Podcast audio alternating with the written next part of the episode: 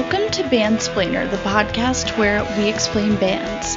Brought to you by We Own This Town, which is a network of podcasts made by Nashvillians. I'm your host, Olivia Ladd. So, times are weird right now. We usually get to record these podcasts in the We Own This Town studio, and I get to talk to the guest in person, but we're doing the quarantine edition of Bandsplainer, so I had to record this podcast in my closet.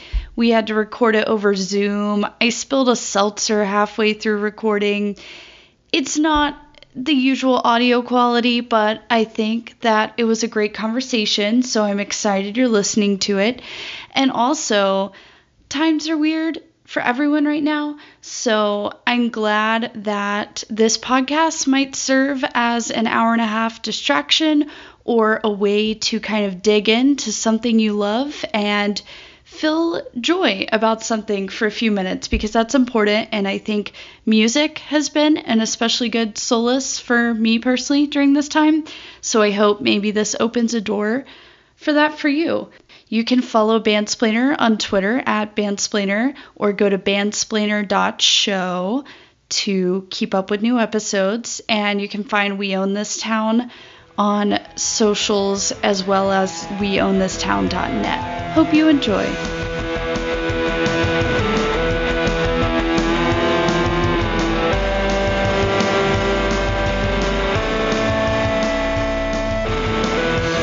Welcome to Bandsplainer, the podcast where we explain bands. In the past two episodes, we've talked about country music, which is kind of new territory for the podcast. I like write a lot about country, but the podcast has been kind of primarily like punk and new wave and stuff like that. But I really like the direction it's gone in felt like we had a couple good like conversations so because of quarantine i had a couple of really really cool episodes planned and was kind of going to do this one later but timing and having to do things over video, this just worked out. But I'm really excited because Lucinda Williams is one of my favorite songwriters of all time. So, our guest today is my friend, one of my favorite people in general, Jordan Gomes Kuhner, who is also known as Heaven Honey. You can go ahead and introduce yourself. I'm Jordan from Heaven Honey. I am a singer songwriter based in Nashville, Tennessee. I've lived here uh, since August of 2019, and it is April of 2020, and we are balls deep in the quarantine. And what else can I say? I, I love Lucinda Williams and her songs. What a woman. What a woman. Yeah, I'm I'm particularly excited about this because I think like we the when we met, we met, Yeah. yeah. we were talking we about talked Lucinda about Williams. Lucinda Williams and Lana Del Rey and all these people, but I feel like Lucinda Williams is like I think she's pretty well appreciated, but like just in general feels like an underrated artist to me. Like I just feel like more people should know about her and she has such like a vast catalog with a lot of space in between all of her releases. So I think it's cool to have like an overview, which is what we're going to do today. Also, Lucinda is releasing a new album April 24. So, like, if you want to listen to her new album, but you want to like know the backstory of her career first, here's your place to start. So, lucky you. Um, oh yeah. Cool. So, quick overview before we get into chronological order of things here. So, Lucinda Williams, I got really into in like the past two or three years. I think as I expanded my knowledge of like country and folk and bluegrass and all that kind of stuff. And um, an interesting thing that's been just turning around in my head for almost two years now is uh, I, I worked for Wide Open Country briefly in 2018. That was like my first country writing job. And we used to have a column, like a monthly, I think, thing where it was like Ask Wide Open Country. And the writer who was also working there, he's a great writer, Thomas Mooney, check out his stuff. He asked this question, which I'm going to read, which is So I ask, what does home sound like to you? What album transports you back to where you grew up? Not necessarily in a nostalgic way either, if you're going to show someone what your town or city sounded like when you kick the dirt or soil, what songwriter gets lifted into the air. And at the time, we ended up not getting to publish that because the you know things changed to the website but I, I didn't really have an answer. I was kind of thinking like a blues artist because I grew up in Jackson, Mississippi, which is like a really interesting cross culture of the Deep South where you get the Deep South itself, the Gulf Coast, the Mississippi River lore and culture, and then kind of like the Cajun culture of things. So it's a really, to me, very interesting cross section of culture. And it's a very like Southern Gothic place Eudora Welty's from there. It's close to Oxford, where William Faulkner wrote all these things. That's kind of how I view where I grew up. And while I didn't like totally grow up on Lucinda Williams, I mean, I like had heard her songs and stuff, it kind of came to me that she would be my answer to that, specifically Car Wheels on a Gravel Road, because she does a great job of mixing blues with country. And I grew up on like real Delta blues. She has this gravelly, voice that kind of reminds me of my like relatives talking and uh she just is that sound to me. And the more research i did i realized like how true that is uh, because she's like lived in around and in the places i have and really just picked up and like almost created a new sound out of that which i think is beautiful. So absolutely so her backstory is Lucinda Williams as a child kind of grew up in the South. You know, she was born in Lake Charles, Louisiana, and her dad had custody of her after her parents got divorced growing up. So her dad was Miller Williams, who was a poet laureate, worked at the University of Arkansas, actually read a poem at Bill Clinton's inauguration. And because he was a, a professor, a writer, they traveled uh, around the South as a child throughout like Louisiana, Mississippi, Arkansas, all these places. He kind of settled in Arkansas. And I think a really interesting thing, kind of going back to my nostalgia and connection to this, is he was a visiting professor at Millsaps College, which is like less than 10 miles from my parents' house where I grew up. So I think that's really cool. He she lived there for a little bit in her adult life, but also in her childhood. And her dad was actually mentored by Flannery O'Connor, who's like the greatest Southern Gothic writer we as humanity were ever gifted with. So like a lot of those tones seem to like drip down into her songwriting. You know, it's like really dark, I guess. Oh yeah. And like I don't know, her dad being a poet like makes so much sense when you like just read her lyrics. Like you don't even have to listen to the to the music. Like it reads like poetry. Stanzas. Oh yeah, it totally does. She uh, has said herself in like so many interviews that she's like a lyricist over music, but I think in kind of her second half of her career, she Uh, uh, musically has always sounded great, which we'll talk about, but I think she got more into the experimental sonic side of things. But above all else, she's just like a fucking incredible lyricist. She's so good. Love her. So we'll kind of go into things now. So she grew up traveling around, tried to go to college. So she ended up kind of living in Austin and throughout other places in Texas, playing clubs in the 70s. And her first album, which is where we'll start, is Ramblin'. It was reissued as Ramblin' in 1991, but it was put out originally in 1979 and it was released on Smithsonian Folkways, which I think is like really cool for a debut album. It's pretty awesome. And so another Mississippi connection is that it was produced by Tom Royals. I found this article in my hometown newspaper, the Clarion Ledger, uh, that was written after wow. her 2016 album, I think. It talks about how her dad was friends with this attorney.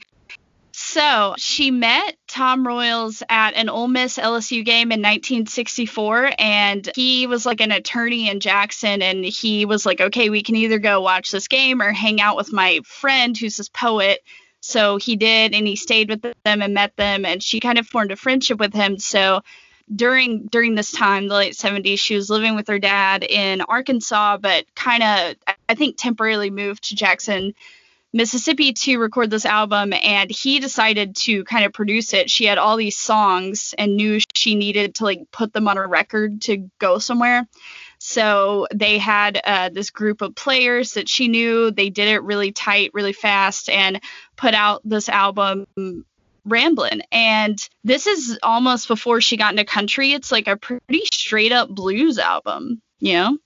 Yeah, I know it, it didn't uh, receive much attention, or the first her first two records, there wasn't much buzz around them, mainly because the I don't know what label you said that she released it on, but like both of both of those records were put on put out on like smaller indie labels, which she really liked because she she wanted more creative control. Yeah, and being I think on an indie label she knew that from the beginning because like we'll get into it where there were other there were other things where she yeah like didn't like how the producer was trying to control her but yeah this one was put out on smithsonian folkways which is pretty cool because that's like a pretty archival like way to release music but yeah this one is like a straight up blues record which is really it's like comforting you know she almost like yeah, it's just it's just that kind of songwriting, and there's an emphasis a lot on like religion, money, heartache, drinking, lots of euphemisms. Like the malted milk blues is real, uh, you know, a little slinky when you really dig into those lyrics. it's so very yeah, raw. It is. Or how it is. old was she when she did that first record? I'm not exactly positive. So there's a lot of space in between all of her stuff because Car Wheels was when she was like 30s, 40s, um, but she was still relatively young. So her next album was Happy Woman Blues, which was released in 1980. So she wouldn't release another album for eight years between this. So Happy Woman Blues was released in 1980, and I think it didn't get a lot of critical acclaim because she was still a smaller artist, like in the South, and a big part of her thing was she wasn't like country or blues or whatever and this was before like americana existed and they had a whole festival and award show every year and so i think what's happened looking back on this album in particular is she was foundational in creating what is considered Americana. Like Americana, you go to Americana Fest, there's a lot of people that are kind of straight up country, but because they're independent, they fit in it. But then there's artists like, as far as younger artists go, I think a good example is Margo Price, where she has some like funk and blues and folk and all of that. It's not pure country. That's really what Americana is. So she was doing that a long time before. But I think Lucinda Williams walked. so that Margo Price could run.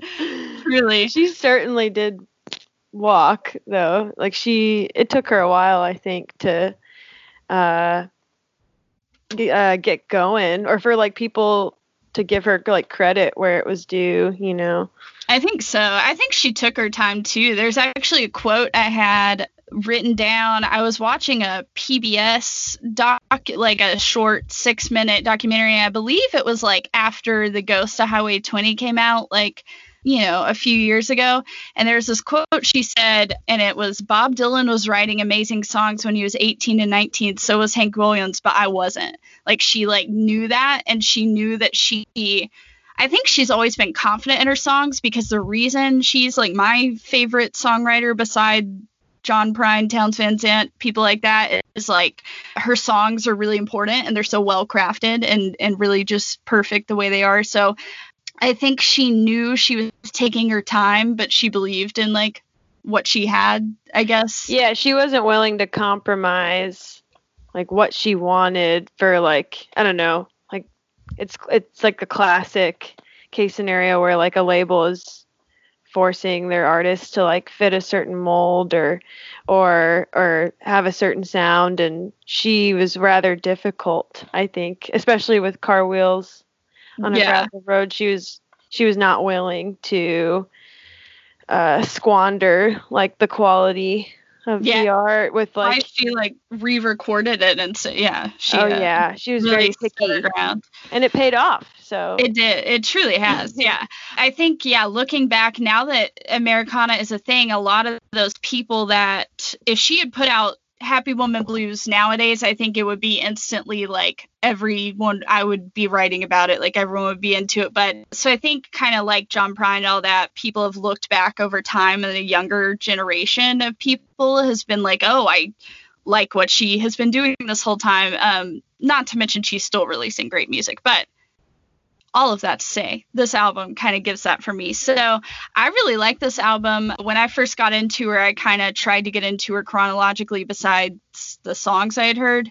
And this is a good one. It was also her introduction to like the music industry and I read an interview where she was recording this in Houston. She had her, you know, guitar player and all this stuff, but Mickey Moody was this guy that was producing it, and uh, she didn't want a drummer on it. He brought in a drummer without her knowing and put it on the track. He took money and didn't give it to the studio so like she kind of was thrown into this music business uh, you know from like being in like the academic world growing up and then like playing clubs and stuff and then thrown into this so i think the experience was a bit shocking which is why the next ones kind of took a lot of time, but regardless, it's a really good record. There's a lot of good songs on it. Uh, Lafayette is like a Louisiana reference. The song Happy Woman Blues is like a really perfect blues song, like a, a drink white wine on the porch with one ice cube in your white wine on a hot summer night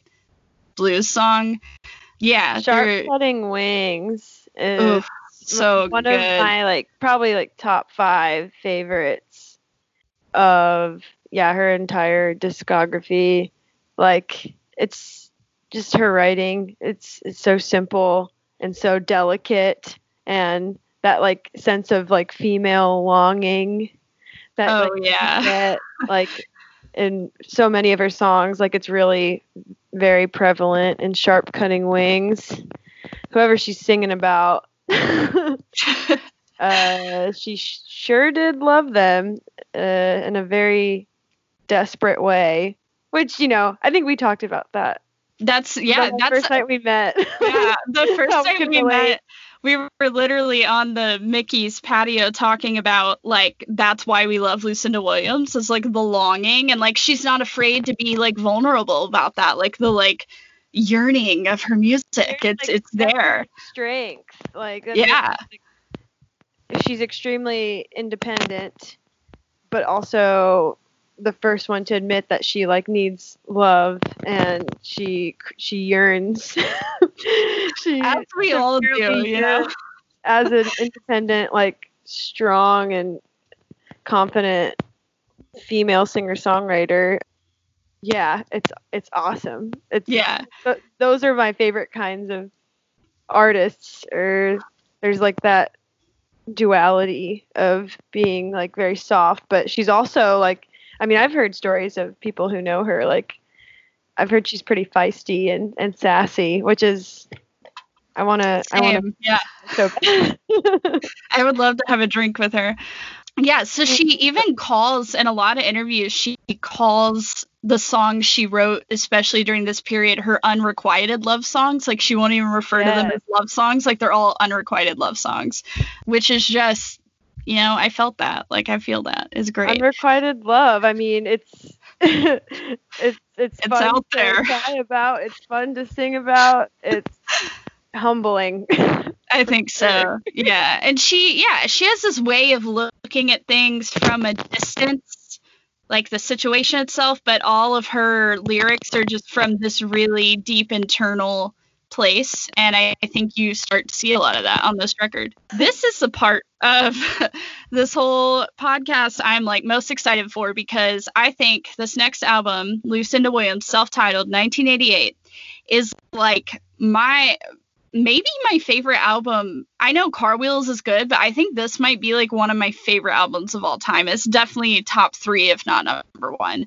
This album means just so much to me. I have it on a CD in my car, and I probably listened to it more than like any anything ever. I know like every song I've learned how to play mostly songs on guitar. Like it really inspired me to like look into a side of my writing and my like probably my whole life is changed because of this album. Not these to be dramatic. Are some, these are some high quality songs. Like that's why the, she's hitting her like stride hardcore. Oh, like, oh yeah.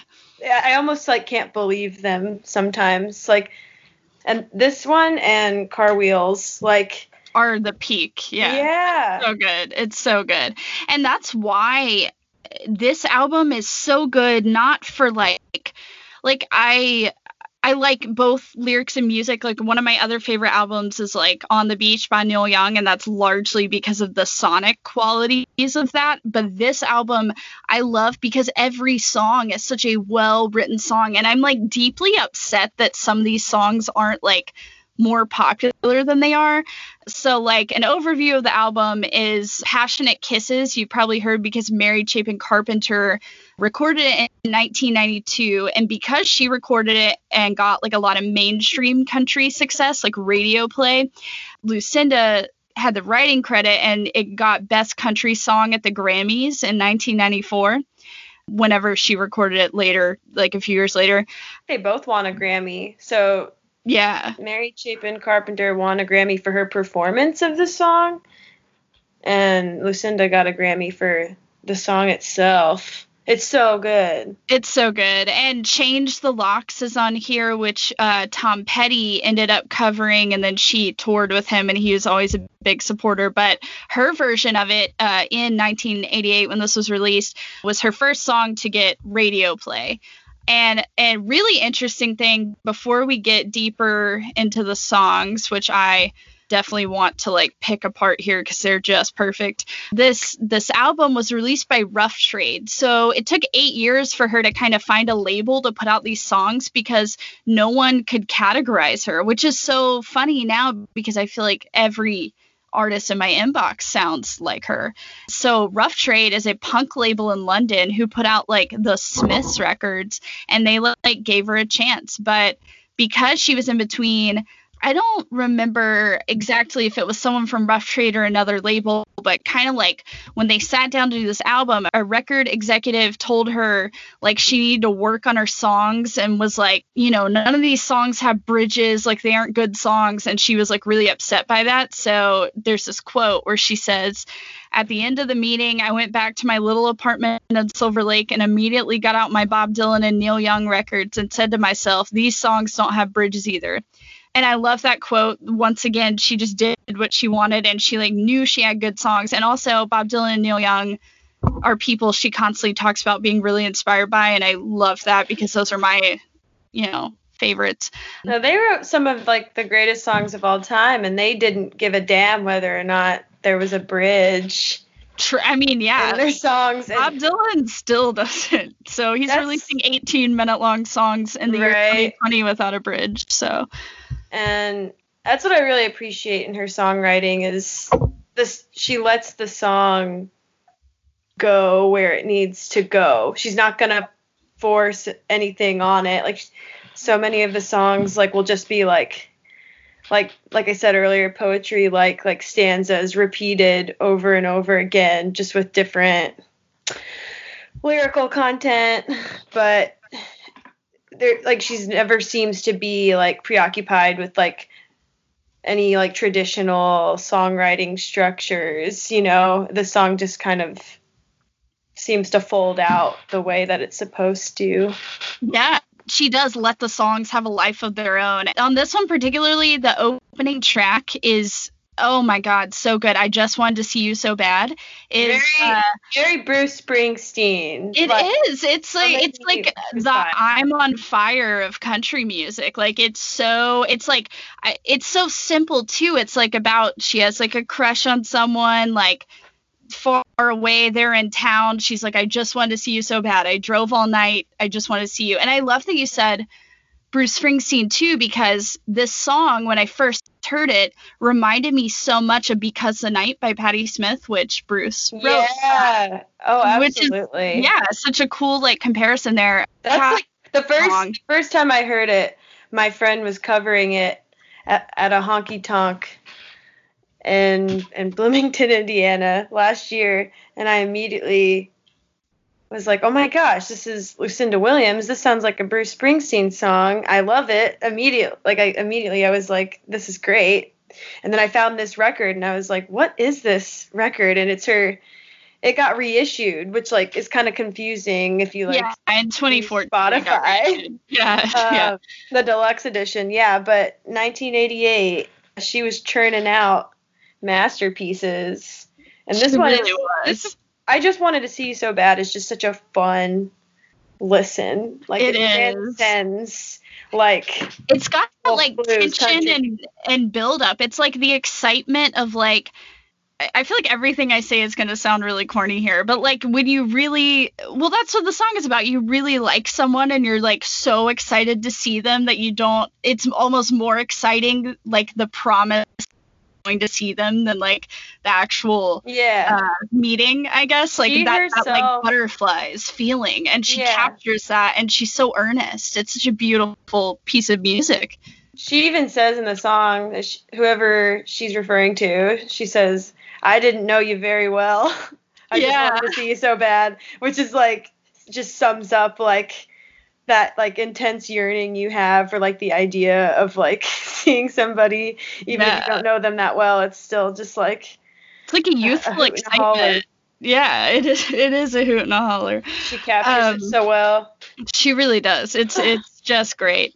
And then the second track, we I promise we won't go through like every single track, but the second track, the night's too long, is I think should literally. There's no. I don't like logically in my mind understand how this isn't considered like one of the greatest country songs ever because it's this beautiful story and it just starts out as she's telling the story but it it's like she uses enough empathy to feel like she is that character and it's about and she totally is, you know. well, like, it- oh, yeah, it's definitely in there. autobiographical a bit too. Um, but it's about like a waitress in Beaumont, Louisiana, and she talks about like you know just wanting to like get out of where she is and like move somewhere else. And so in the first verse, she is complaining about like where she lives, and my favorite lyrics of that is I'm tired of these small town boys. They don't move fast enough. I'm going to find me one who wears a leather jacket and likes his living rough. And then another one about like she saves up money. And then uh, I just love this lyric. She said, I won't be needing these silly dresses and nylon hose. When I get to where I'm going, I'm going to buy me all new clothes. So like she has this goal of just being more than anything being like a new person, like a fresh start. And I love that. The chorus is really beautiful. And then the very last verse before the chorus again is so simple. And I don't know why it like strikes me so much, but it's just like, it's so, it's so perfect. She's talking about she's at the show, she's like out with the crowd, she's finally where she wants to be, and she's standing in a room and like she's just happy. And it's uh the music's playing fast and they just met. He presses up against her and his shirt's all soaked with sweat. With her back against the bar, she can listen to the band. And this line just, I don't know why. And she's holding a corona and it's cold against her hand. That's just beautiful. We've all we've all been there, or I mean, feel true. I feel for those who haven't, but I can feel that cold Corona in my hand. I know. right Just- yeah, the beauty of like in her songwriting, the most I feel like I'm ranting here, but I guess that's the whole point of this podcast. um, is like her songwriting hinges in on these very dynamic, complex feelings that we all have. I think, especially as like uh, kind of sad women um, have. But also, us, she you know. writes. she writes about the most simple, like mundane things, and makes them feel absolutely mystical. And I think a lot of that is inspired by her dad's way of writing. So her dad's most popular poem is called Caterpillar, and it's literally about watching a caterpillar circle a bowl 27 times. And he's sitting there with his daughter watching this caterpillar walk in a circle. And I, when I went to see Lucinda, which I'll like get into when we talk about Car Wheels, because that was the tour where she played that album, there was like, you know, videos between like songs or whatever so they could tune and stuff. And one of them was she talked about like growing up in the South, like things were so slow that she just learned to write about anything. You didn't have to have something magic happening to have inspiration. And uh, one thing she referenced was like a cat on a windowsill. Like she's talked about how you can talk about, you know, what you're seeing out a car window or like what you're seeing in your house. And how relevant is that right now when we're all stuck in our houses? Um, Yeah. I think that's kind of beautiful though. Her writing is like it's so deceptive in the way that on the surface it's it's very simple and like the the imagery like she uses like vivid descriptions of imagery and like but like the things that she's talking about are so simple on the surface like uh, a corona in her hand or the clothes that she's going to wear but it's it's actually it's very smart and poetic it's smart Oh yeah. poetry and that it's not very pretentious and she's not using she never uses like very like big pretentious words or adjectives but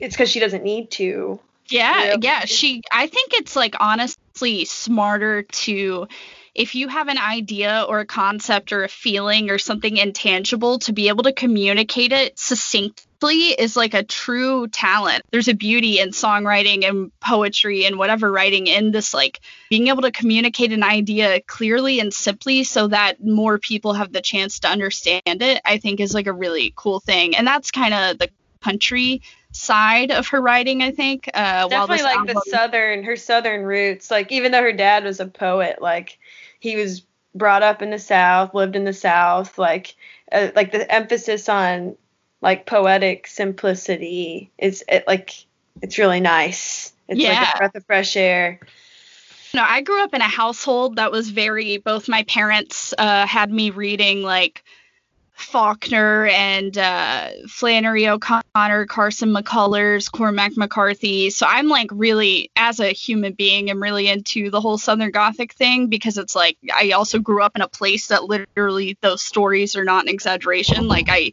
you know, that's all real, like the Southern Gothic thing. And I think, yeah, she totally just picks up on that. And I think she talks about saw another interview where she talks about like her songwriting is just working through baggage. Like Mm. she's like my childhood, like I'm I'm still working through all this baggage and I am putting like the spin on it. So that's where you get like maybe a darkness or a sadness. But the the poetry itself, there's like a beautiful I just think school of writers that have come out of the South that all kind of share that common ability. Um, I would say. i'm just not realizing i'm looking at my phone i didn't realize patty loveless covered the night's too long She did. I Um, love Patty Loveless. She's great. Yeah, Yeah. passionate so- kisses. Am I too blue? Am I too blue Ooh. is a very uh, a softer, soft rock yeah. uh, track off the album, but it's uh that one's very that one reads just like a poem. Like It does. Am I too blue for you? It's so it simply poses a question and then like asks more questions to support the idea, which is which is really great. And Passionate Kisses too goes back to that like simple writing. Is it like the lyrics? Is it too much to demand? I want a full house and a rock and roll band, pens that won't run out of ink, and cool, quiet, and time to think. Like she just yeah like yearning even not in a relationship context where she just like wants these simple like creature comforts of human life uh, yeah, and writes about them. And that's that's such a talent. I just i love her.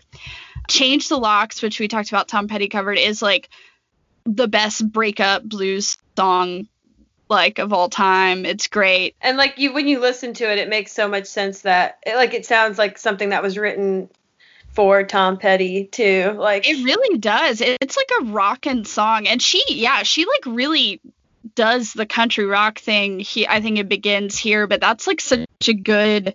It does sound like a Tom Petty song, and I hadn't even heard the Tom Petty song before I heard this version, and I think they're both pretty equally good. And it's just cool that he like supported her. That one reads, yep, just like a poem where she like takes the same like she's like turning over the same phrase with just like minor alterations.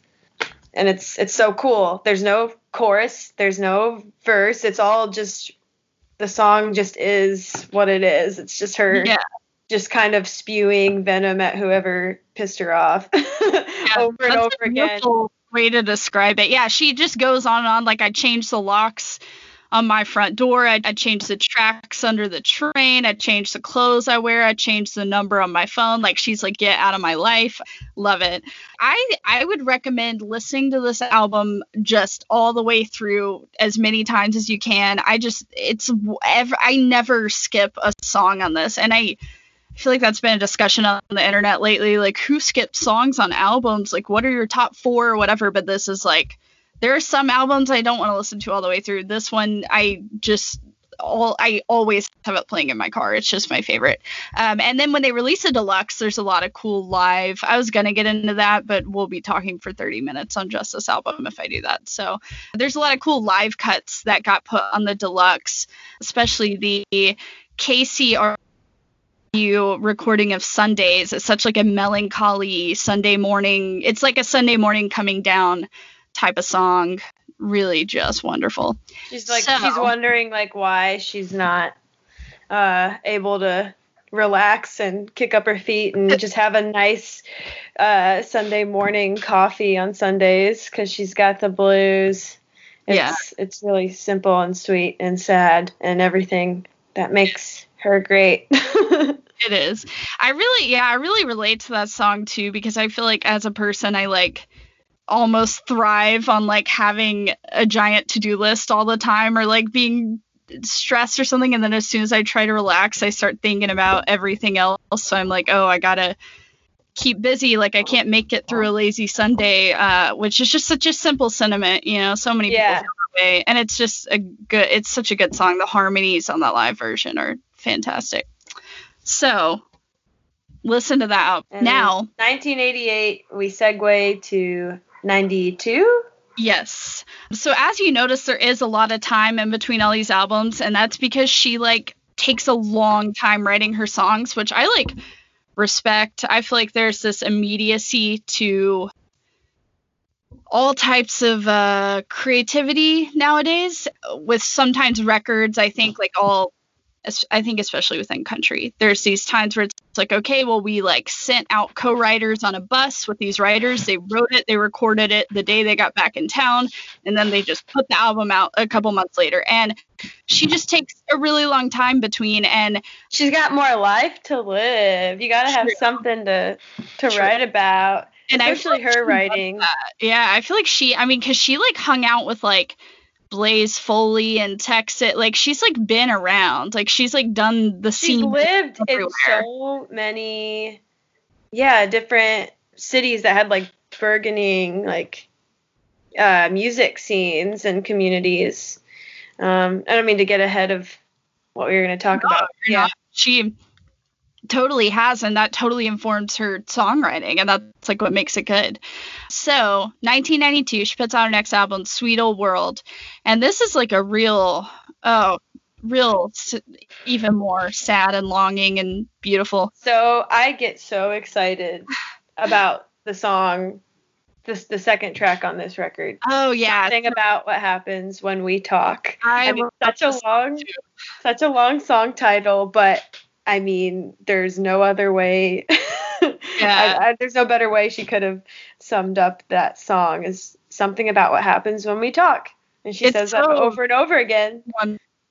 Wonderful. I feel like it's almost a follow up to I just wanted to see you so bad in a way. Like it's that same energy in a way. I this is one of my favorite yes. songs of all time. It's, it's so simple. She talks about like it wasn't your face so much as it was your words. Like it's just it's talking about like when you you just talk to someone and feel, you know, all oh, those. Oh, no. like, I'd say I will things. say something about what happens when we talk. I, I think is number one for me.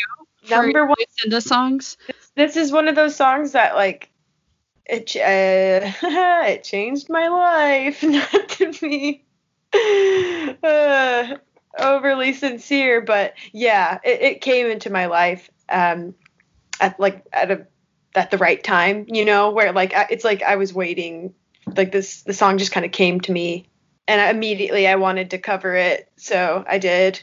I'd sing it at the honky tonk uh, in the college town that I lived in for five years. Um, I, I I think that yes, the lyrics are great. That's a given. Like she's a great songwriter, but her vocal performance, she I think Oh, yeah. she really, really delivers on this song. Like, and you know, it's it's been said about Bob Dylan, Leonard Cohen, how they were extremely poetic and they understood like their their vocal limitations. You know, like they they didn't have what was considered to be like uh, crystal clear, beautiful, ethereal singing voices. Like they actually had like pretty rough uh, ways of like going about their vocal performance, but they were able to finesse Yeah. their like singing their singing capabilities like in a way that like would just uh, serve the song and i think this song is a perfect example of lucinda williams doing that she also is notorious like for her very raspy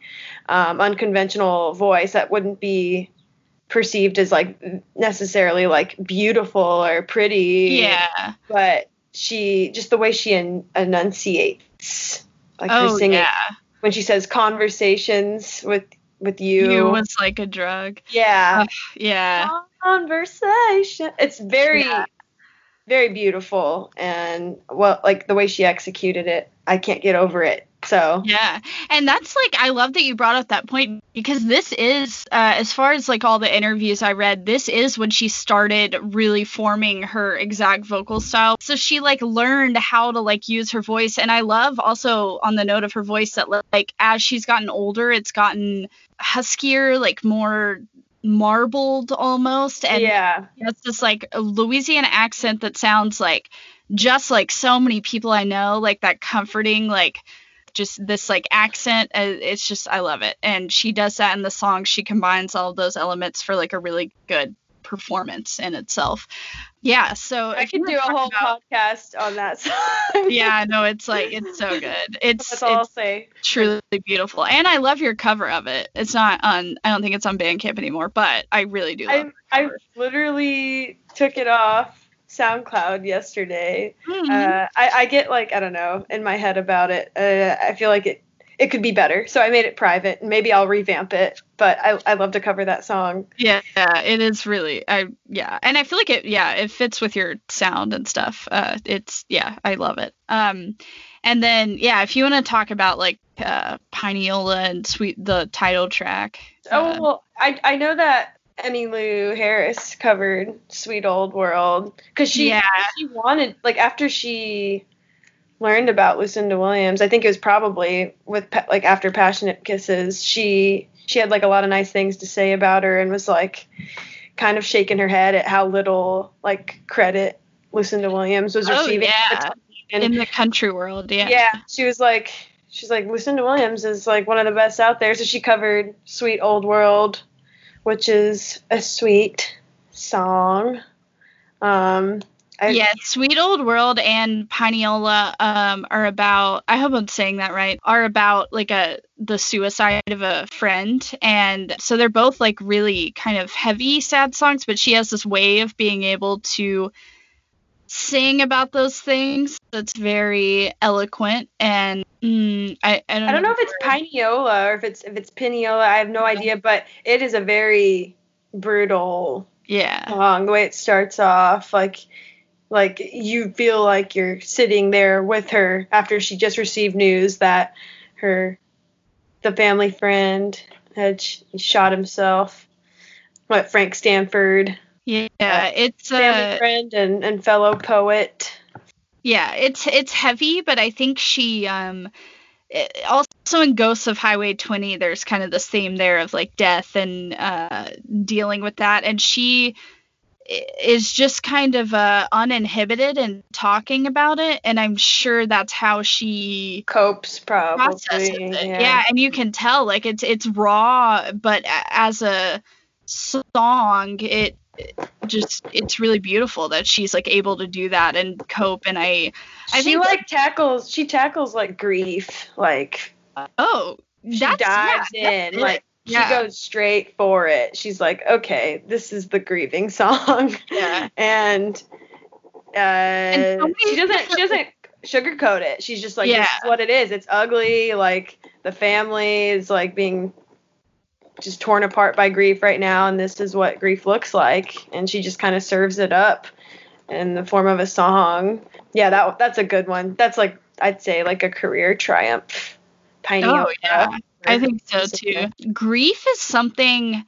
I think that there's a lot of songs about different types of pain or sadness or even depression, but grief is such a unique ju- it's the worst thing anyone has to go through. It's like the hardest feeling to go through. Yeah, I feel like heartbreak and but then there's like there's grief. there's death and grief and it's so hard and it can take years and years to process and it's not well, people sometimes are just a, avoid talking about it altogether. So yeah. I think it's super like brave on and on her behalf to like just paint that picture and yeah, she just puts it out as a way. I think as a way to start like deal to deal with it because it's it's a thing that comes in stages. It takes time and it's I don't know. It's really in a way, even though these songs are like heavy, it's like uplifting this this album because there's like a a hopefulness in the idea that you're able to vocalize it. I think. Oh yeah, and she you, she she always says that in interviews like about her music like she's like i've got music to to help me get through all this bullshit. Yeah and she's still doing it. She she seems like like that sentiment like she's carried it with her through her whole career and she is not slowed down. Yeah even so that's a this is like an early example of that for sure. Yeah and that's just very similar again to john prine like like he had a quote where it was like if you something along the lines of like if you give it a name it's not as hard to deal with. And i just think that's true. It's hard to like we all go through all this stuff and it's really beautiful to have a songwriter that just understands it from their own perspective and it feels like from yours you know? Just love her not to get too cheesy. 1992 there's like a 6 year sort of break here where she took a really long time and focused in on writing a new album. And she moved to LA and eventually ended up moving to Nashville in the latter half of this time period. And she took a really long time writing the songs for this next record. And it all began sort of the recording process was I don't know if I have the full full story. From what I understand is like she recorded it some of it in LA with her old like partner, like friend who was a producer, creative partner, and didn't like the life the songs were given in recording and she so she didn't really release it or anything and um I guess there were some masters out there or something. And in 1996, she was asked to be on a duet with Steve Earle, who now she's kind of closely associated with as far as like people are probably fans of both. Like I I love both of them. So the the album I Feel Alright, they recorded in Nashville and they recorded the song You're Still Standing There, which is like a really great song. Should listen to it. She's done a million collaborations, but this might be my favorite. And anyway, Ray Kennedy produced it in his studio in Nashville and he worked he's done like all of Steve Earle's stuff for the most part. I actually got to interview him about a year ago and Cool. Still haven't been able to get anything published from that, so it sucks because there's a cool story I would love to share, but I'm like holding out for like a to write about it. But basically, she loved the way he did her vocal her vocals on that, which is what we were talking about in the last album, Performance. So she moves to Nashville in 95 right before that happened and is like let's do this album let's produce car wheels on a gravel road and this album so it won the Grammy Award for Best Contemporary Folk Album that year, which is a big deal.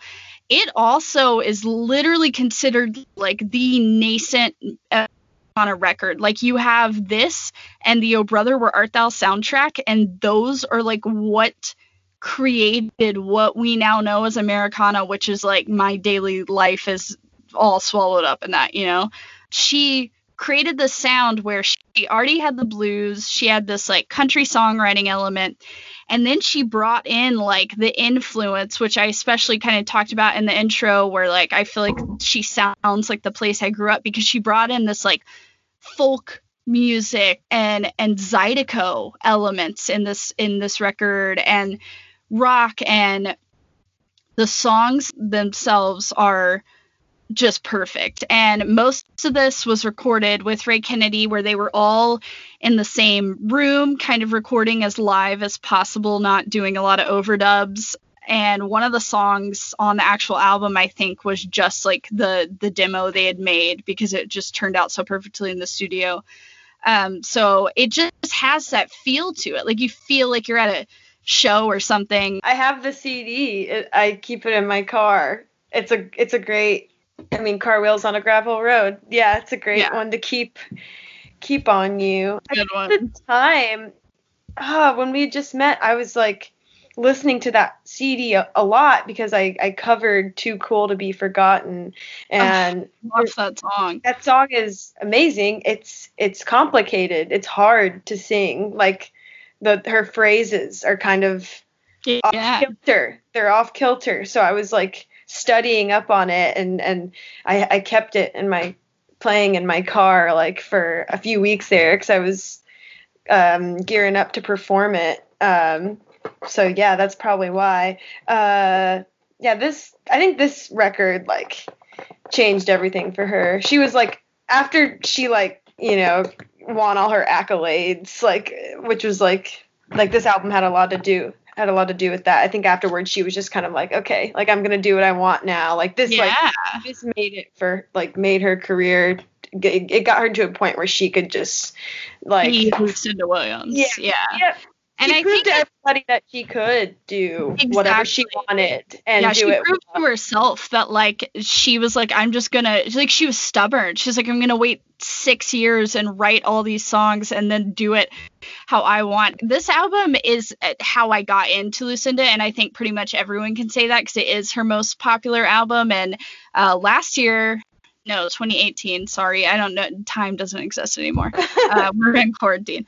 What 2018 was like the 20th year anniversary, so she did a tour where she played the album in full, and I went and I saw her at the Ryman. Emmylou Harris came out, but just seeing her play, sing this album all the way through 20 years later and tell the stories behind every song was so one of like one of the best shows I've ever been to. I want to like choke I'm up talking about so jealous. I've heard about that tour. it. It was amazing. Um, you Uh, definitely. I mean, my and I'm getting ahead of myself, but my introduction to Lucinda Williams was the song "Fruits of My Labor." just because that's oh, like a- talk about that song. Yeah, yeah, that's like Yeah. it's it's a I'd say it's one of her most mainstream, and she's not by any means mainstream, Yeah. you know. But if if you had to like say what track is like maybe the most famous, there's "Passionate Kisses," there's "Fruits of My Labor," but I don't think that as a Lucinda Williams fan, you like you can really like come to know her as an artist and how great she is until you've listened to this record front to back, back to front. Yeah, just like the first half is is jaw dropping. It really is. I've always thought of this record in a way where it is like an A side, B side almost. Um, Yeah, and it, yeah, like the first, like, literally the first four songs on this record are like some of my favorite songs of all time. Like, Right in Time is just about like, about timing itself like the timing is right with someone and then just like the the way you sync up and like everything's just right in time. Like it's all groovy. It's all good. And then car wheels on a gravel road we should t- we should talk about the title track. The title Oh, track car wheels on a gravel road is just beautiful southern imagery. Like it She name drops Loretta Lynn. yeah she talks about Uh, like he- people cooking downstairs and hearing loretta lynn on the radio. When I get back, this house better, this room better be picked Yeah. up or something. Just like And when I saw her live, she talked about how this song she wrote it and and a lot of her songs do take on a character like we talked about, but she wrote this thinking it was like a character and then she played it live at some like really intimate show. I guess it was the first time she'd played it live before the record came out and her dad was there and he was like that song was about you. And she was like no it wasn't. Like it was it was about some character i made up. And then he referenced the line child in the back seat about four or five years looking out the window little bit of dirt mixed with tears like it, gets me chills to like read the lyrics of this song because it's also talks about driving to Jackson, like that's where I grew up, and and the cotton fields stretching while you're listening to Hank Williams on the radio, and beyond nostalgia that truly like you should look up the lyrics if you listen to this. Like arguably one of the best things about this song, and then like Lucinda Williams overall is like how she's able to well there's like this striking imagery right? Like a little bit of dirt mixed with tears like that's, that's kind like what do you make with what do you make of that? Like that's so like you can't it's something you can't hide. It's very in your face. Yeah. Or, yeah she's just kind of like here you go. Here's this like picture of a, a dirty little kid like crying but anyways the way she's able to like describe this place to you which is presumably what Mississippi or Louisiana, the deep south, and and make it almost like glamorous and like enviable and the way that so many people are constantly singing about New York and LA and and Miami whatever and she's able to give the south this paint this picture of the south that I think people from all over are like it evokes something inside of them even if they've never been there it just feels like uh, like utterly nostalgic and just yeah. warm. It I didn't grow up in the South, and I feel like I I feel like I've been there. You know, like I feel like that was me when I was younger. Uh, I don't know. It's it's, it's like an everyman way of of writing but that yeah that like makes me want to cry to think about. She really does just paint a picture as it is and i think there is a lot of beauty to a place like the south that's ravaged by things that are not so beautiful and she's able to showcase them both and then leave you with this image that's like not overly romanticized but it's beautiful in itself and you you recognize the flaws of it and it's a very strong sense of place wherever that place is like it's wherever you are listening to it is you feel it it's visceral she's she's the master of of that shit like just the details that she like yeah. she picks out from from her upbringing. Too cool to be forgotten, which like in which she's literally taking bits and pieces of like bathroom like dive bar bathroom like scrawl that was written on like the stalls and stuff like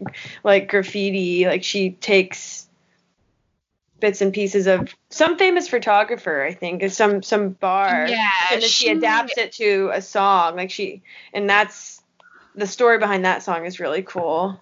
Yeah, she so the the album cover itself, she had tried to get a picture of a gravel road around Nashville and like they looked and looked and couldn't find like the right image or couldn't capture the right image, couldn't find a gravel driveway. And they found photography book that she found and it's actually where she got the album cover. Birney Imes book. Okay. It, it, the book is called juke joint and yeah and she does say a, magic city juke joint in the song and in the back of there's like a photo of, of of three young men in the bar and there's graffiti on the wall and behind them that reads true love Junebug versus Hurricane, and then Too Cool to Be Forgotten. Yeah, and, and that's where she got that. the song was that whole image. And like what's funny is like I listened to that and the June Bug lyric, I was like, I don't really get it, but I kind of do get it. Like in a way, it makes sense in the context of the song. But then finding that for her to be able to lift something out of a photo like yeah. about it you know like she paints the picture of the photo through that it's it's great it's a great song it's really good it's that's a that's one of my favorite lucinda williams songs oh like, yeah think that one in particular the production, the production on that song is is Perfect. striking like the very minimalist like drums that that's kick off the song. Like it's yeah. it's so good. It's that shit you like want to hear.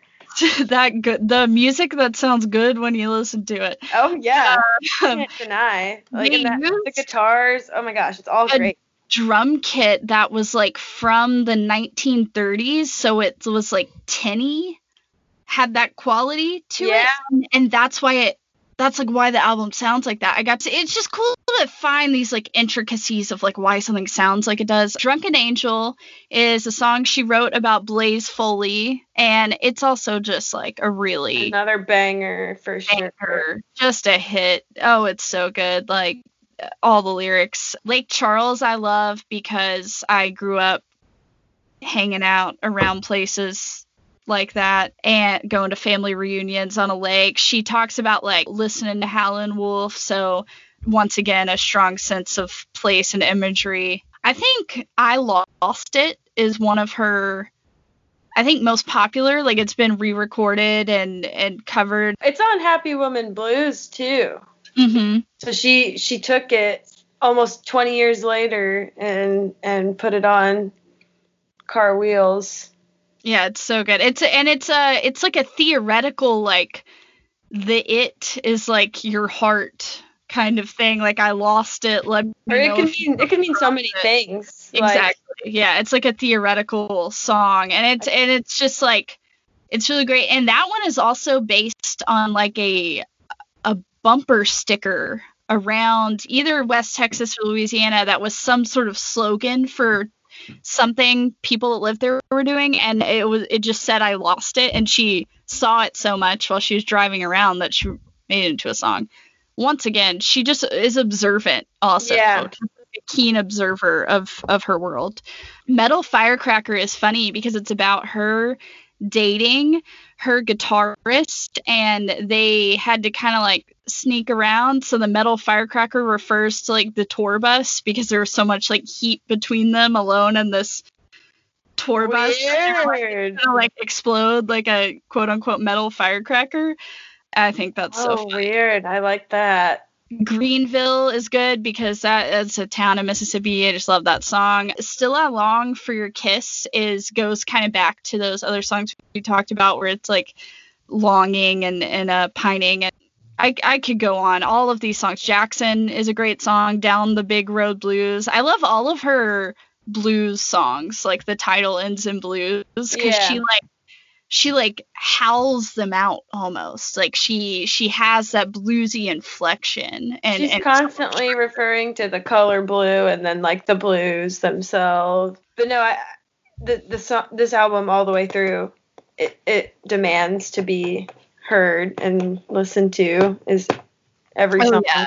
Uh, it's just like a really cohesive, beautiful thing, and every single song on it is really good and really deep and and uh, like you were saying, deceptive in this way where the more you listen to it, I mean, I've been listening to it for years at this point, and every time I listen to it, I find another detail either in the music or the lyrics that just blows me away. It's it's a great album, and it literally, I mean, it literally did establish like a bottom line of like this is kind of what we call Americana now because there were there were the troubadours, there were the country people, there were the blues singers and Lucinda was one of the first mainstream artists to just go all in on all of that and make these like Americana records. And and someone like John Prine is certainly an architect for Americana, and someone like Steve Earle definitely is like has influenced it. But like this record itself is like the the textbook definition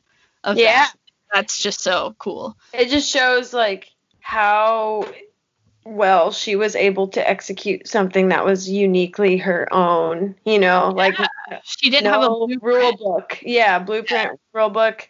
I will say one more thing about the record before we move on, and that's how smart I think the pro- the production is, and Oh, how like it, they hang. record. Yeah, they they hang back a lot. The, her players did like it, nothing is, I think, bogged down at all throughout any of the songs. Like her lyrics, her vocals are given room to breathe. Uh, that's how I feel about "Too Cool to Be Forgotten." It's just, Oh it's, yeah. it's very like thinned out, which I really appreciate about the record overall. Yeah, a true a true triumph. That is Yeah. for certain. Yeah, it's Got her Grammy, baby. So uh, Yeah, she she had did. two. Gra- this is her second Grammy, so Yes. she's really heating up. it's sparse in the right places. There's no pedal steel like introducing and ending the song. It's just like things where they need to be just done so well. Before she put out her next album, I think she was still in, in Nashville. In 99, she did a Gram Parsons cover with David Crosby of Return of the Grievous Angel, which I think is like uh, just one of the best country songs ever for a tribute album and I think that's an interesting cover and if you like look it up she has like a giant like we're talking dozens of collaborations because she takes so much time in between recordings that she I think she like writes these songs sort of works in silence and then has other other musical things she does which is collaborating um so she's collaborated with like a, a lot of people which I think is cool she's sung like background or like help people write, especially from this point forward in her career. So like we said earlier, self-titled and Car Wheels I think are like the the peak era, like Sweet Old World and all that. So I think that's what people immortalize like what Lucinda Williams, that's like how she got started and stuff. So I probably don't want to spend as much time on all of the other albums. Well, World Without Tears deserves it, but from this point forward, like we said, she won a Grammy. So she was like, okay, I've done, I've been doing this thing for almost 20 years. And she, with her next album, Essence 2001, which is like a really good album, she did what she wanted. And it was, she created more loosely. She, started to draw out songs to be longer and put a focus on the sound. And so she said when she was writing this that Time Out of Mind by Bob Dylan had just come out. And that's kind of the simplicity she was going for, where she had simple lyrics and song structure and then let the band just stretch it just like play it. And a lot of her songs are less less narrative on this and i think she she's definitely like worried about its reception but i think it did well with her. Get right which is a song on here won her third grammy so there's that get right with god is good it's definitely a real uh, gritty song but there's a lot of good songs on here it's definitely grittier jammier it reminds me a lot of neil young but there's like this like lightness to to it that she brings uh lonely girls is such a good I song. love. Oh my Yeah. gosh, I love that song. I love Lonely Girls so much. I mean, yeah, and then the song Blue. yeah, Blue, and I'm considering covering Lonely Girls for like Oh. a live some live stream that I'm gonna do just because that is there, Please do. there's so many lonely girls and guys Right now, especially. yeah, I feel Like, that. can't can't escape the loneliness in your bedroom. So why not sing about it? Better yet, a Lucinda Williams song. Because Um, she gets it, if anyone gets it, it's her. So She is like she does take a have a more simple approach, I think. Like in the albums that that came after, like immediately followed Car Wheels on a Gravel Road. Like she leaned, she kind of like leaned back a bit. It's like this record's like more downbeat for sure, as well as uh, World Without Tears. It's it's nice though. Like it's all still like quality, but after Car Wheels on a Gravel Road, like I think that was like a smart choice, right? Because you, how are you gonna like top a record chock full of songs that are just like like one after like, another. down, you know, like like uh, she had so many like upbeat, you know, like rock songs that are just like all around like just really good, well written rock songs following up with an album like Essence like suited her career, if you know what I mean. Like she didn't try to like she didn't try to like go down that rabbit hole any further and just like churn out like something that was similar to car wheels on a gravel road. And Get Right with God is I read a little bit about it. She it's kind of religious, but in the way that she's like kind of like being coy and like like funny. Like it's about Tongue like in cheek. Yeah. I yeah, think. like how actions like mean yeah, tongue in cheek actions are mean more than words. Like when it comes to getting right with God, like you know, like yeah. Talking It's- the talk, like, like- walk the walk, which is like, sardonic in a way that is a message I don't think a lot of country music touches on because you have outlaw country that just completely mocks establishment and then you have music row country that over glorifies like capitalism and religion and this idea of purity and value when in reality it's not always true.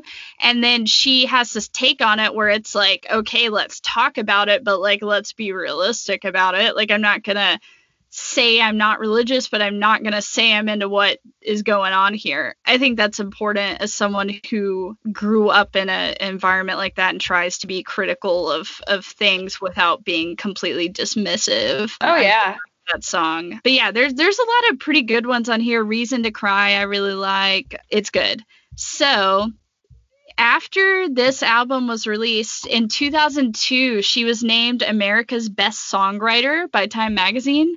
In 2003, she released World Without Tears, which I think was because she had put out the albums before, she was allowed to be experimental because she wasn't trying to prove herself or create one thing. She was kind of letting the music go where it went. So in 2003, she released World Without Tears. And it's her highest charting album because I think it got a lot of radio play for multiple reasons. And I love the album cover is shot by Danny Clinch, who I like have his photography book. I'm like a huge fan, so I think that's cool. He's like done a lot of photos of her. I think he also did two more or at least one other of her covers. So this is a really great album because it's very blues rock and she said she got a lot of inspiration from hip hop in this one and R&B especially the song righteously she said was like directly inspired by Lauryn Hill and righteously is also one of my favorite Lucinda Williams songs. There's a great cover that I just discovered by Anna Ash. I never heard of her, but I'm obsessed with that cover because she kind of breaks it down, simplifies it. Anyway, this album, let's talk about it. Fruits of My Labor is the first track on this album. It is definitely her most popular song of all time. it sounds beautiful. Like It's a really great song so it's about it's a li- in a in a way this album also touches on grief of maybe i'm not sure of the cause but almost like a loneliness or dealing with a grief and um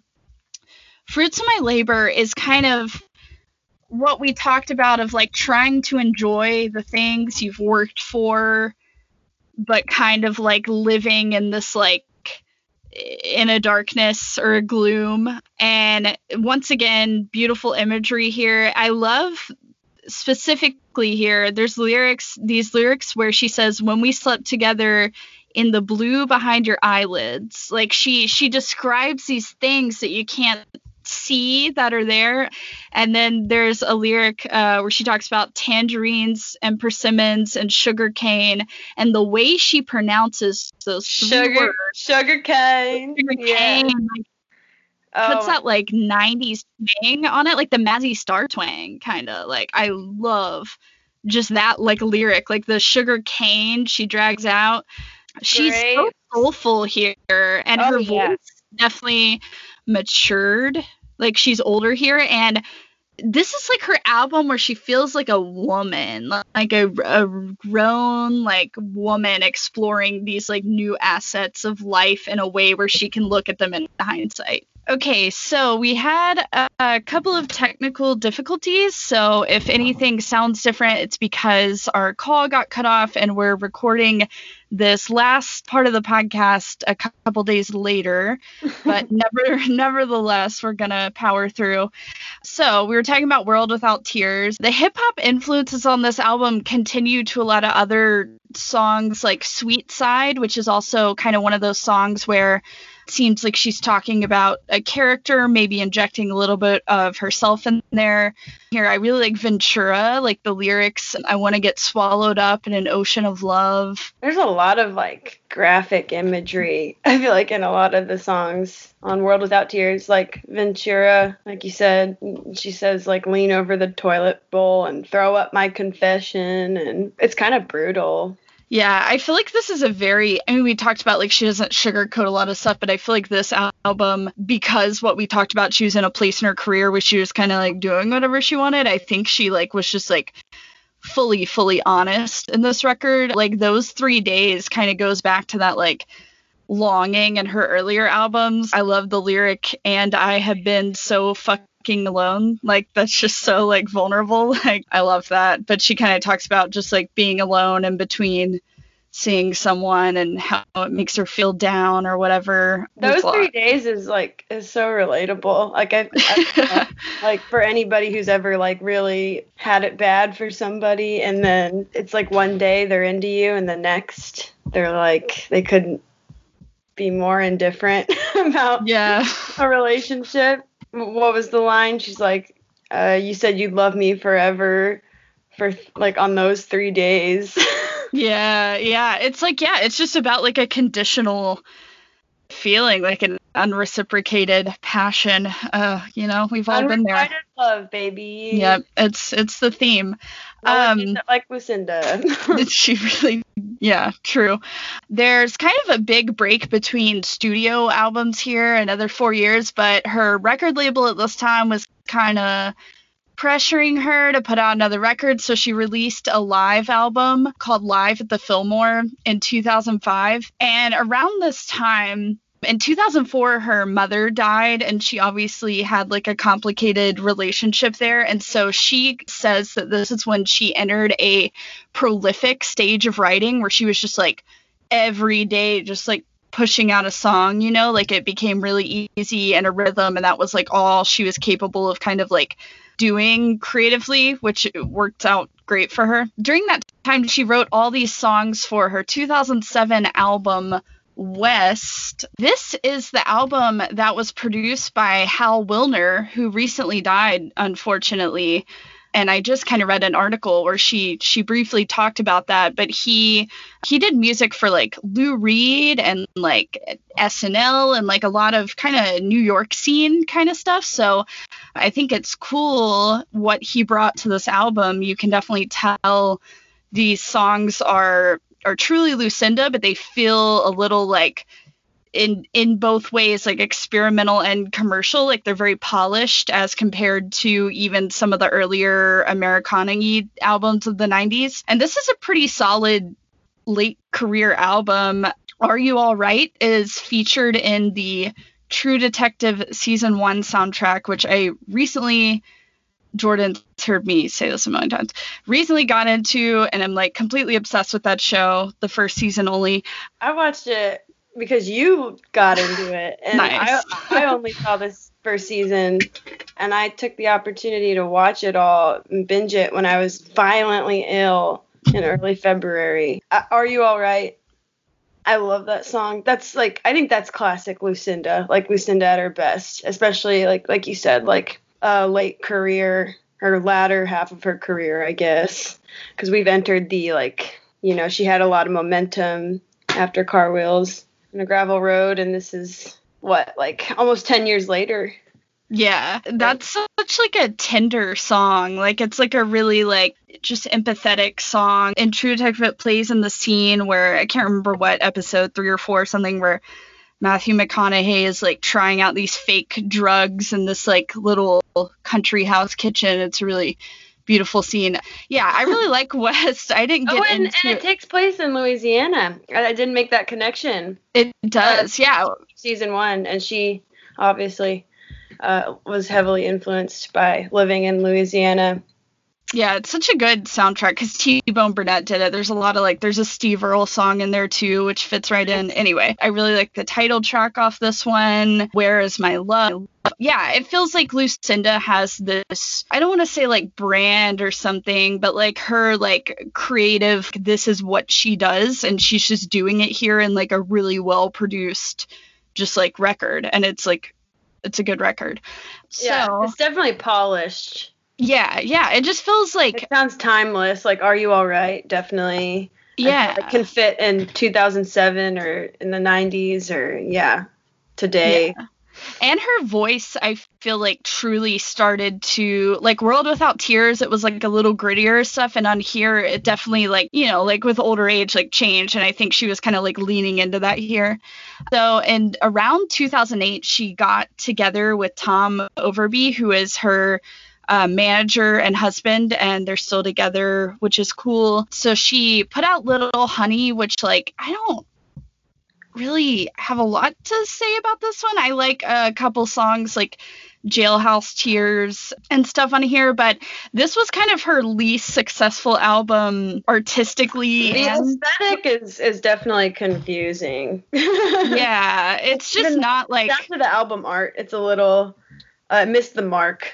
Yeah, I, I don't like know what the whole story is there, but that's like I, even in interviews she said like she's like it's not that I hate this album, but it's not like my best or whatever. But I don't know. In every podcast we do, there's always a point where it's like, uh, this album is okay. Um, but yeah, it didn't it didn't fare great commercially, but she's obviously bounced back from that. I know um, the song "Honeybee" is like a sexual innuendo or like I don't know. It, it's if you've listened to the lyrics, it's definitely about like a sexually uh, charged relationship. yeah, that's, so that's of, that that's sounds classic. Yeah, that's like her very first album was a lot of like straight up innuendos that are like, oh, like that seems like something like John Lee Hooker, like Howlin' Wolf would do, you know. And so yeah. I like I kind of like that she still does that in older albums.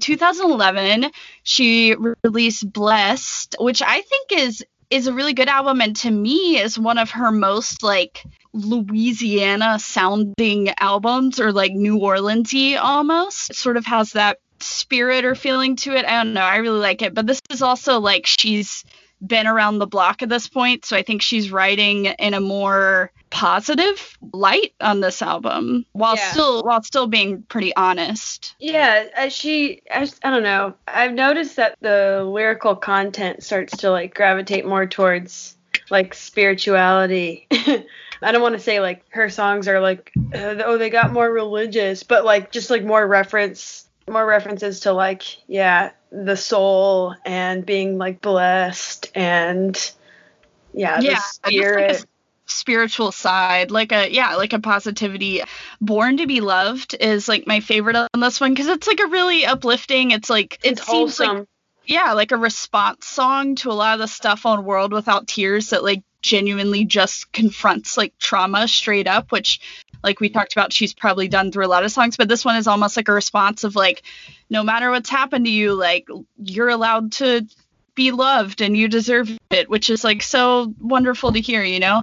And i think it's part partially like obviously your life influences music and she's like found her life partner around this time. And like yeah it's like a it's a sweet sweet wholesome album so we have like two left to talk about. So getting to the nitty gritty. yeah. In 2014, she released Down Where the Spirit Meets the Bone. I would say more like Southern rock, straight up. And so the name, the title of the album comes from a lyric in the song Compassion, which is based on a poem written by her father that shared the same, the poem had the same name. Down Where the Spirit Meets the Bone, I really like. I saw her play a couple of these songs live. I think West Memphis is probably the most popular track on this and it's a real southern gothic like that's the way we do things in west memphis. It talks about crimes or secrets in a southern town sort of thing and it's like a real gritty like song. And she also kind of goes back to being more politically vocal here like foolishness is uh could be interpreted as that. And when I saw her play it live, she talks about like, don't need that foolishness in my life, don't need liars in my life, all this stuff. And she talked about like, don't need racism in my life, don't need sexism in my life, like whenever she sang it live, which was definitely like a snide remark at Mr. 45 there. So it well, was this cool. was in 2014. Oh wait, no, but you saw yeah, when I saw her live. Yeah, she had like yeah. changed the lyrics, which I I love when people do that it's getting like her recent work has been getting very like Dylan esque. Yeah. oh yeah. Her most recent stuff is very Dylan-y. Yeah. Very like a just like Spitfire sort of. Um, Stand Right by Each Other is also I really love that song. It's just kind of about like, you know, each other is all we have. We gotta we gotta do that. So that's a pretty good one. It was recorded in North Hollywood. Um, and when I look at the world, I've never seen the show Nashville because I tried to watch like the pilot episode and it was too much like my actual life. Like they were hanging out at the Opry and I was like, oh God, I do this for work. I don't want to watch this on a TV show. But that song was apparently covered at some point on that TV show. Oh, weird. And yeah, and then we come to her final release before the album that's like about to come out. So Ghost of Highway 20 came out in 2016. You'll also notice she's kind of releasing albums closer in time because I think she just like has kind of all these songs sitting around and had the resources, whatever. But uh, 2016, Ghost of Highway 20 was a big, I think, release for her because to me, it's like the best of her later albums, probably since World Without Tears. And I think there was like just a large amount of press done for this album too. Oh yeah, definitely. So what happened is her father died in, of Alzheimer's in 2015 and anyone who's been through a family member dealing with that knows it's just a it's like a really slow awful thing to have to see happen. And that experience totally translates to the whole tone of this album. It's just slow haunting and very much confronts not even grief in the way the other ones did but just like dealing with with death and dealing with your own mortality i think when you see it elsewhere which is like a scary thing human experience. It's it's a very like textural album and it's very neil young and that some of these songs are real dragged out. And so she said when she was in the recording studio she was trying to channel like a john coltrane album. Like she just wanted this like improvisation and she would let the band sort of play on and stretch out the songs and kind of do whatever they wanted. I think she relinquished control a little bit and was loose with these songs. You can tell she loves John Coltrane. Yeah. She talks I think she talks about him in Righteously. She does. Yeah, yeah it's like I don't want to play any games or something. Just play, Just play me, John, John Coltrane. Coltrane. I love that. And the the final songs, there's 14 tracks, and she wrote specifically "If My Love Could Kill" about her father, and she also talks about like.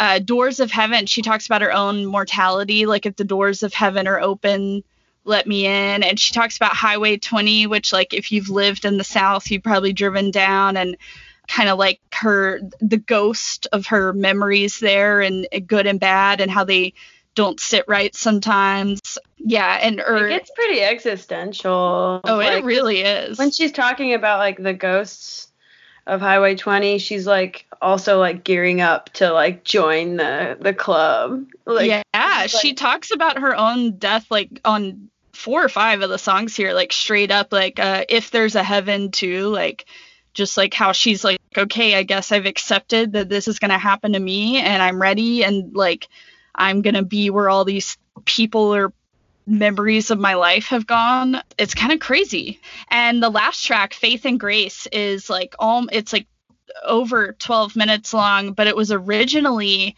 19 minutes long. And so it's like a really haunting track because it's the lyrics are there they're pretty straightforward and then there's just these long long stretches of uh, music that's um, pretty dark, but like in a in like it's like the acceptance phase of grief almost. Like all her albums are like different ways she's dealt with her life and then this one she's finally like well this is what it is you know? Like it's it's uh like the end of a biography sort of thing which is interesting because i think that put her in a place where she got all that out and then the album she's about to release from what i've heard of the singles so far if you can't rule me man without a soul big black train or the singles um are are all very political. So I think it's cool. Feisty. Yeah, she she was like all hang out. I've talked about my life, so now I'm going to talk about what's going on. So, kind of between that time, there was a re release of Sweet Old World where she re recorded the songs, and Jakob Dylan sang on It's Gonna Rain. I meant to mention this earlier, but Magnolia, which is on the album as a JJ Cale cover, which I think is cool because I love JJ Cale's music. And it's cool because I think on some of these songs they sound they're they're given a new life with her like more gravelly voice in older age like uh, sidewalks of the city. I actually prefer this version. It's definitely more polished and produced. And then since then she's continued a lot of collaborations. In 2019 she produced jesse malin's new album sunset kids which was like one of my favorite albums of the year. I got to go see him play it all live last summer at like a really intimate show and she co-wrote a lot of those songs. Did I Didn't tell you that I opened for him? Yeah, that's like really cool. He's a great songwriter. He's really nice. Honestly, like he was really nice to me.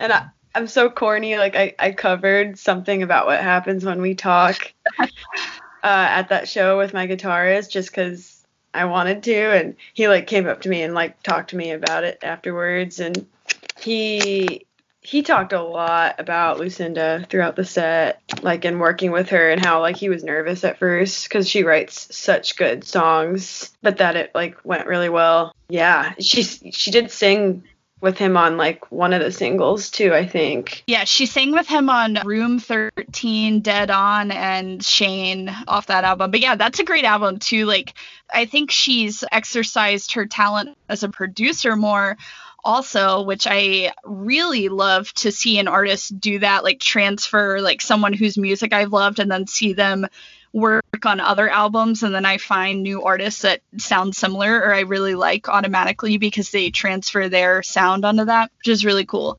So her new album is coming out soon or may have already come out by the time you listen to this, but I hope this whole podcast served as a way to get to know Lucinda better so you can go back and listen to her old stuff and continue to follow uh, her work because it doesn't seem like she's stopping anytime soon. She seems to be pretty creative and just as good as ever. Hopefully, when we can go to concerts again, she'll tour.